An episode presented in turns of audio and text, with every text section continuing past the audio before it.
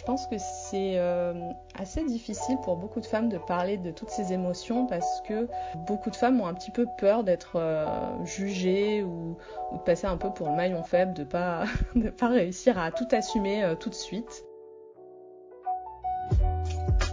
Vous écoutez le quatrième trimestre, saison 3, le postpartum vu par les professionnels. Ma volonté pour la nouvelle saison de ce podcast est de vous apporter un maximum de clés et de ressources afin de vous permettre de vivre votre quatrième trimestre de manière apaisée et le plus éclairée possible. Aussi, avec les professionnels, qu'ils soient psychologues, doula, naturopathes, sophrologues, coach de vie, kiné, ostéopathes et plus encore, nous avons sélectionné des thématiques qui vous donneront un maximum de pistes pour vous aider à comprendre cette période si particulière. Dans cet épisode, Carole Anaya, naturopathe et professeure de yoga, revient sur les différentes émotions que l'on peut ressentir en postpartum et pourquoi il est aussi difficile d'en parler. Très bonne écoute. Moi, c'est Carole Anaya. Euh, je suis naturopathe et professeure de yoga spécialisée en périnatalité. Je m'occupe essentiellement des femmes enceintes et des jeunes mamans et je les aide bah, à se sentir mieux dans leur corps, dans leur tête, à trouver des moments pour elles, pour euh, se sentir plus sereine, plus reposée dans toute cette aventure euh, ben, qu'est la maternité et surtout les, premiers mois et, puis pendant la grossesse. C'est euh, une euh, reconversion. J'étais euh, auparavant juriste, juriste spécialisée en conseil en gestion de patrimoine, donc rien à voir. Mais c'est vrai qu'il y avait déjà cet aspect conseil qui me plaisait beaucoup. En fait, c'est vraiment la partie de mon travail qui me plaisait. C'était le, le, la relation avec les chefs d'entreprise, parce que c'est des chefs d'entreprise que je conseillais, qui me racontent un petit peu leur vie. Enfin voilà, c'était plus le dialogue, l'échange qui me plaisait, la partie technique un peu moins. C'est resté dans un coin de ma tête de me dire j'aimerais bien rester dans cette notion de conseil, mais dans un domaine qui me plairait plus. Et sur le ton de la blague, je disais souvent un jour je vais euh, à tout plaquer et puis devenir prof de yoga. Et euh, je le disais en, le pensant un peu au fond, mais sans trop oser euh, me visualiser dans, dans, cette nouvelle aventure. Et puis, bah, finalement, après la naissance de mon grand garçon, donc j'ai un, un, grand garçon qui a bientôt 6 ans et un petit bébé qui a 9 mois, une petite fille. Et euh, après la, pendant ma grossesse déjà, et puis après la naissance de mon fils, en fait, c'est devenu complètement évident que je pouvais plus continuer comme ça. J'avais vraiment besoin de savoir que je quittais la maison euh, et je laissais mon, mon, fils, je confiais mon fils à quelqu'un pour, euh, pour quelque chose de, une bonne raison en fait, pas pour faire un travail qui me plaisait pas du tout. Après la naissance de ma fille, donc il y a 9 mois, j'ai vraiment pu revivre le postpartum avec euh, cette euh, casquette de professionnel en fait et vraiment réaliser à quel point tout ce que j'avais appris c'était bien mais que l'accompagnement émotionnel est un vrai besoin en fait.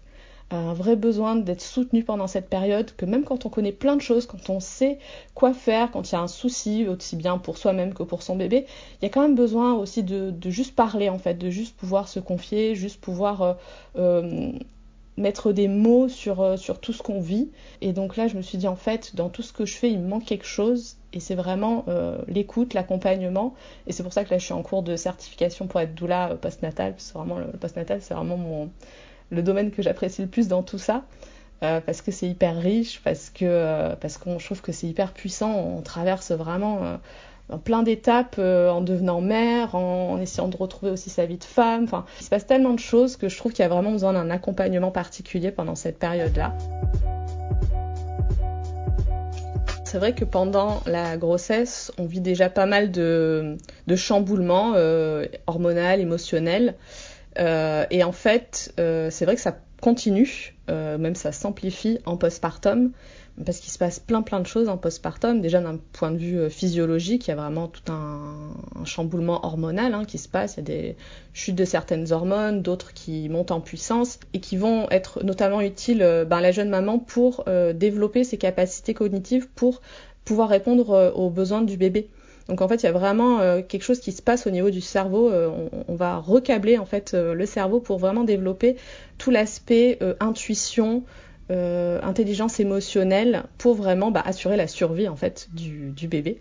On est vraiment programmé pour ça, donc c'est pour ça qu'on a parfois un petit peu moins de mémoire, on a un peu plus tête en l'air. C'est un peu normal et c'est au contraire après ça va revenir, mais ce sera enrichi de nouveaux câblages qui vont euh, augmenter vraiment euh, la, voilà, la sphère émotionnelle, intuition, euh, pour voilà être à l'écoute de son bébé, satisfaire à, tous ses besoins. Hein. Sans nous, ben, les petits bébés humains, ils sont pas encore très autonomes euh, à la naissance et les premiers mois, donc il y a vraiment, euh, il y a vraiment besoin des parents. Donc il y a déjà tout ça qui se passe, et puis ensuite, ben, il y a tout plein de questionnements, hein. que ce soit pour le premier où on découvre tout ce qui, tout ce qui se passe après la naissance, hein, là, le début de l'aventure finalement, de s'occuper d'un bébé, la fatigue, le fait de devoir être vraiment au service d'un autre être humain nuit et jour. Parfois, c'est, euh, on s'attend pas à ce que ce soit aussi intense.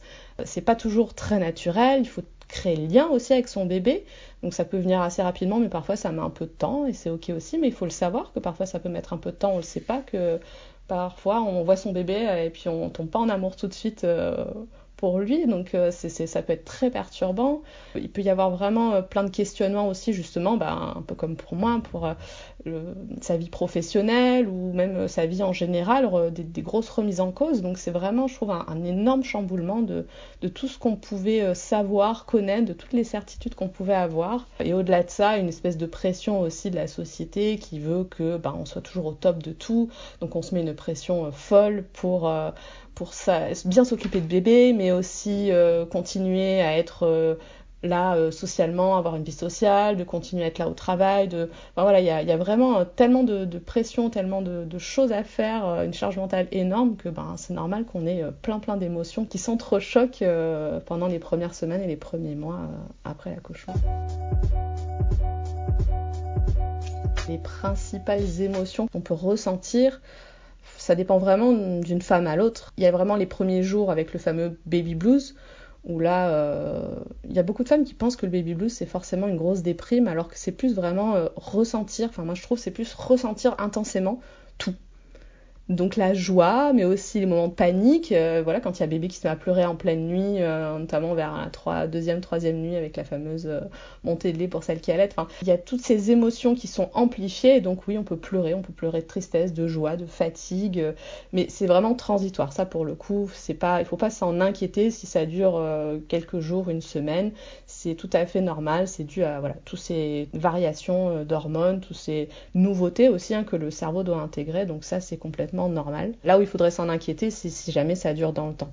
Si jamais dans les semaines, les mois qui suivent l'accouchement, il y a vraiment un sentiment profond de tristesse, une fatigue intense, euh, des douleurs euh, dans le corps, euh, voilà, et que ça dure vraiment et que ça, ça devient invalidant, là, c'est quand même conseillé de consulter sa sage-femme ou un médecin ou un psychologue pour ben, évoquer la piste de la dépression postpartum qui touche quand même beaucoup plus de femmes que ce qu'on croit, euh, et, pouvoir justement s'en remettre rapidement pour ne euh, ben, pas laisser traîner ça, et peut-être euh, aussi tisser un, un lien fort avec son bébé dès le début. Mais ça, c'est vraiment si on sent que ça dure pendant des semaines, des mois, effectivement, là, il faudra s'en inquiéter.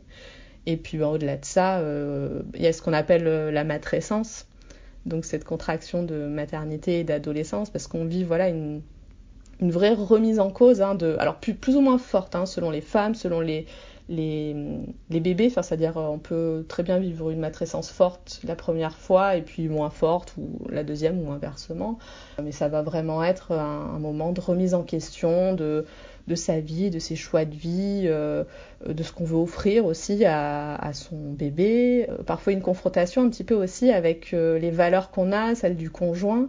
on se rend compte parfois que ben on n'a pas parlé de tout avant la naissance et que ben ça aussi c'est pas toujours facile à vivre.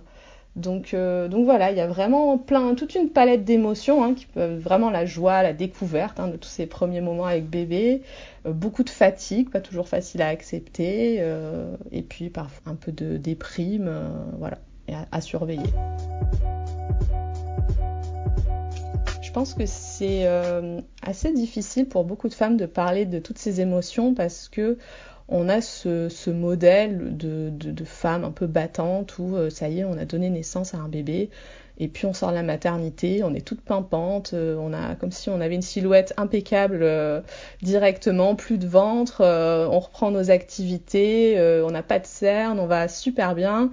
Et, et donc beaucoup de femmes ont un petit peu peur d'être jugées ou, ou, de passer un peu pour le maillon faible, de pas de pas réussir à tout assumer tout de suite.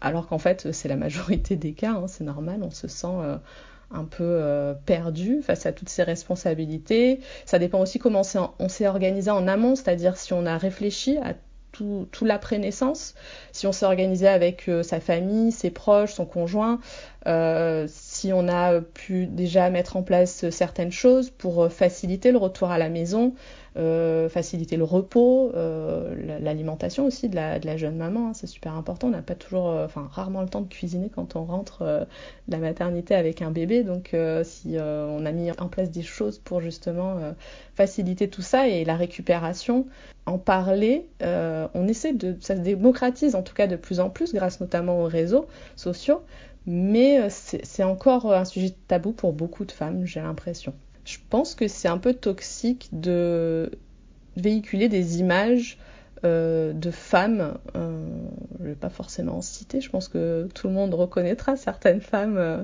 qui sont voilà, qui se sont montrées directement en sortant de, de leur maternité, voilà, encore une fois avec leur bébé dans le bras, comme si il s'était rien passé quoi. Et, que ça reflète pas la réalité. Et je trouve que heureusement on montre de plus en plus la réalité, mais que ça devrait l'être encore plus, de montrer hein, que on est fatigué, que euh, oui on perd du sang, que oui on a la montée de lait et que du coup bah, on dégouline un peu de partout, que parfois on pleure euh, plus ou moins sans raison, qu'on est fatigué, qu'on a besoin d'aide, euh, qu'on a besoin d'être écouté et pas juste qu'on nous dise t'inquiète pas ça va aller, ça va passer, mais juste qu'on d'avoir des gens qui soient là pour accepter, écouter et nous laisser parler en fait, nous laisser juste dire qu'on ressent et que c'est ok en fait.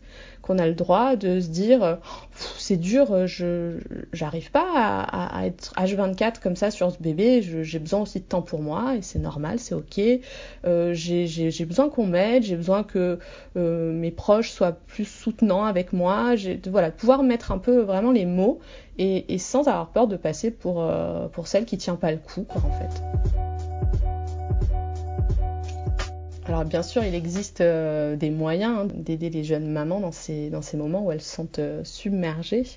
Euh, déjà la parole, hein, de pouvoir s'exprimer, donc soit auprès de ses proches, s'ils ont une, oreille suffisamment bienveillante, voilà, avec une écoute neutre. C'est pas toujours le cas, hein. souvent c'est quand même teinté d'émotions et c'est compréhensible. Donc parler à des professionnels, donc je pense notamment au doula, comme je l'expliquais, c'est vraiment, je trouve, la personne ressource euh, pendant la grossesse et pendant, surtout pendant le postpartum parce que ça va vraiment être une écoute bienveillante, neutre, euh, qui, qui, est vraiment là pour soutenir, pour accompagner les mères et les parents dans leur choix, pas pour leur dire ce qu'il faut faire, mais vraiment pour qu'ils apprennent à se faire confiance, euh, qu'ils apprennent à, à à être voilà bien dans leur choix et à leur offrir par contre des informations pour pouvoir faire ces choix en, connaissance de cause, en conscience. Pas euh, qu'on leur dise euh, non tu devrais allaiter, non tu devrais donner le biberon, non tu devrais le laisser pleurer. Enfin tout ça, enfin après c'est à chacun de faire ses choix, mais de les faire voilà en conscience, en connaissance de cause. Et, euh, et puis juste parfois pouvoir dire j'en ai marre ou au contraire j'ai passé une super bonne journée mais juste avoir une oreille attentive à l'écoute. Après quand c'est un peu plus pathologique, c'est-à-dire qu'on sent qu'il y a vraiment une fatigue intense ou une déprime euh, qui, commence à être euh, présente euh, de façon permanente dans le temps. on peut parler aussi à sa sage-femme, à son médecin. Il y a les PMI aussi, on peut aller rencontrer quelqu'un, généralement gratuitement, qui sont là aussi à l'écoute, des associations, des personnes à qui on peut parler, qui sont formées pour le coup pour euh, ben, orienter euh, les jeunes mamans, les conseiller et, les aider ben, à, se sentir mieux le plus rapidement possible. À titre plus personnel, évidemment, on peut aussi mettre des choses en place euh, même avant la naissance. Mais effectivement, euh, le yoga, par exemple, c'est un, un, très bon moyen hein, d'évacuer euh, la fatigue, le stress, les tensions, par le mouvement, mais aussi par les respirations.